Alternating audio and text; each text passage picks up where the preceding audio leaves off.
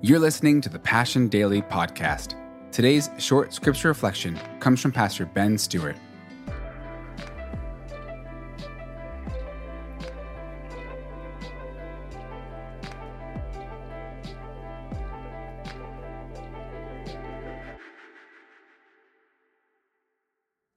Welcome to session two of How to Kill a Bad Habit. In session one, we looked at the anatomy of a temptation, and we asked to get specific. What's the habit I'm trying to change? And we're trying to analyze it. What, what's my allure to it? What thoughts does it put into my mind? And what stirs my affections? What's the pull of the promise of pleasure in that particular habit? And now we want to look at temptation not only has a pull to it, it has a push to it. And so here's the thought for this session. Trials lead to temptations. Every temptation, often you'll find, is preceded by a trial. Uh, James talks about this. In James chapter one, he says, "Count it all joy, my brothers, when you face trials of various kinds." Notice he doesn't say if you face trials, he says when. Trials, difficult moments in life, are coming for all of us. And then James tells us to rejoice when they come. He says, because you know the testing of your faith produces steadfastness. Let steadfastness have its full effect, that you may be perfect and complete, lacking in nothing. But if you lack wisdom, let him ask God, who gives generously to all without reproach. He says, pain is coming for all of us, difficult moments in life. And he tells us to rejoice, he said, because it has the potential within it to make us stronger human beings. And when we realize we lack knowledge, I don't know how to navigate difficulty in my life, it can lead us to God, and he can give us wisdom. We can become better as a result of a difficult circumstance.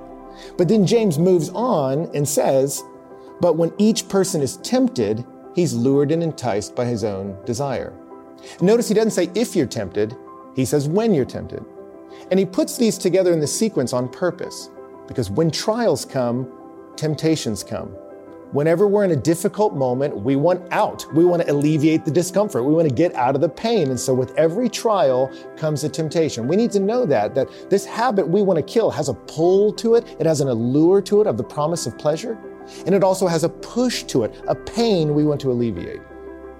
Patrick Carnes, one of the leading voices in the planet about addiction, says this. He says that it's a pathological relationship with a mood-altering experience. He says when we're lonely, stressed, or depressed, addicts will often access key neural pathways in the brain through mood-altering chemicals or behaviors. He said addiction is ultimately an illness of escape. Its goal is to obliterate, medicate, or ignore reality. It's an alternative to letting oneself feel hurt, betrayed, worried, or most painful of all, lonely. I found that fascinating, that as he was analyzing habits, addictions, sins we want out of our life, he says, see the pull and the allure of them, what promise are they offering, but then see the push, what, what pain am I trying to alleviate? What is this promise to alter? All of us have a discomfort we want to disintegrate, and so we go to this thing because it promises us relief.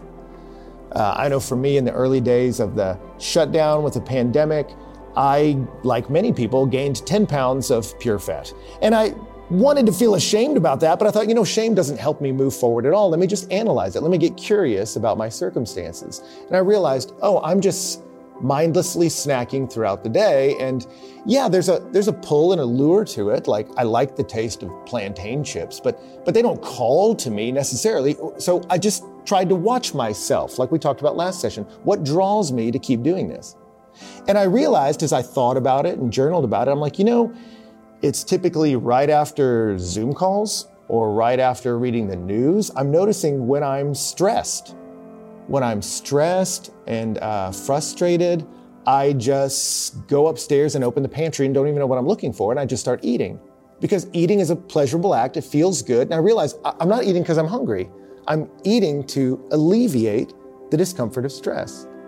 And as I analyzed that and saw that, I went, oh yeah, th- there's a pull of the promise of relief, but there's a push of stress and anxiety and fear. And, you know, alcoholics talk about this a lot. They call it thinking through the drink. Let, let me think through what's happening in my life. And they have an acronym, HALT.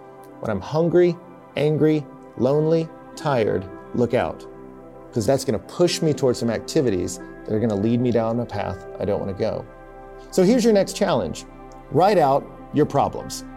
So if we looked at the habit we want to break last time, let's look at what are the problems that push me towards that habit. Write them out. Write out all the issues, stressors that tend to trigger this desire for relief. Just see what they are. Write them all out. Because again, we're analyzing our problem so we can learn in the next few sessions how to solve it. But what we're doing here is good work. Knowing is half the battle. Because if I have information, I can make informed decisions. Sun Tzu said it this way in his Art of War. If you know not yourself, nor your enemy, you will succumb in every battle. But if you know your enemy and know yourself, you need not fear a hundred battles. So know yourself, know your enemy, know how it gets you, the pull of promise and the push of pain. When you see how it's working on you, then we can figure out how to work against it. Write it down. We'll see you next time.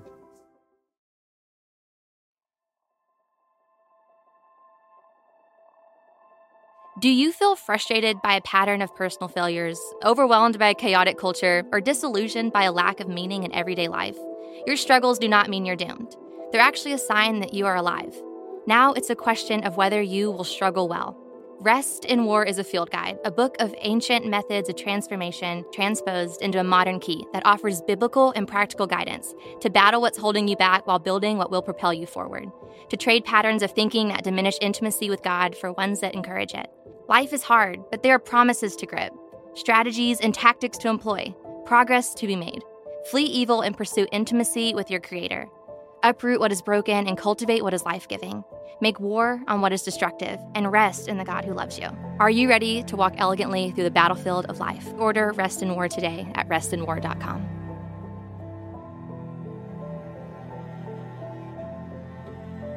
Thanks for listening to the Passion Daily Podcast. And don't forget to rate and review our podcast wherever you stream it. You can also subscribe to the Passion City Church and Passion City Church D C podcasts for our full messages every Monday.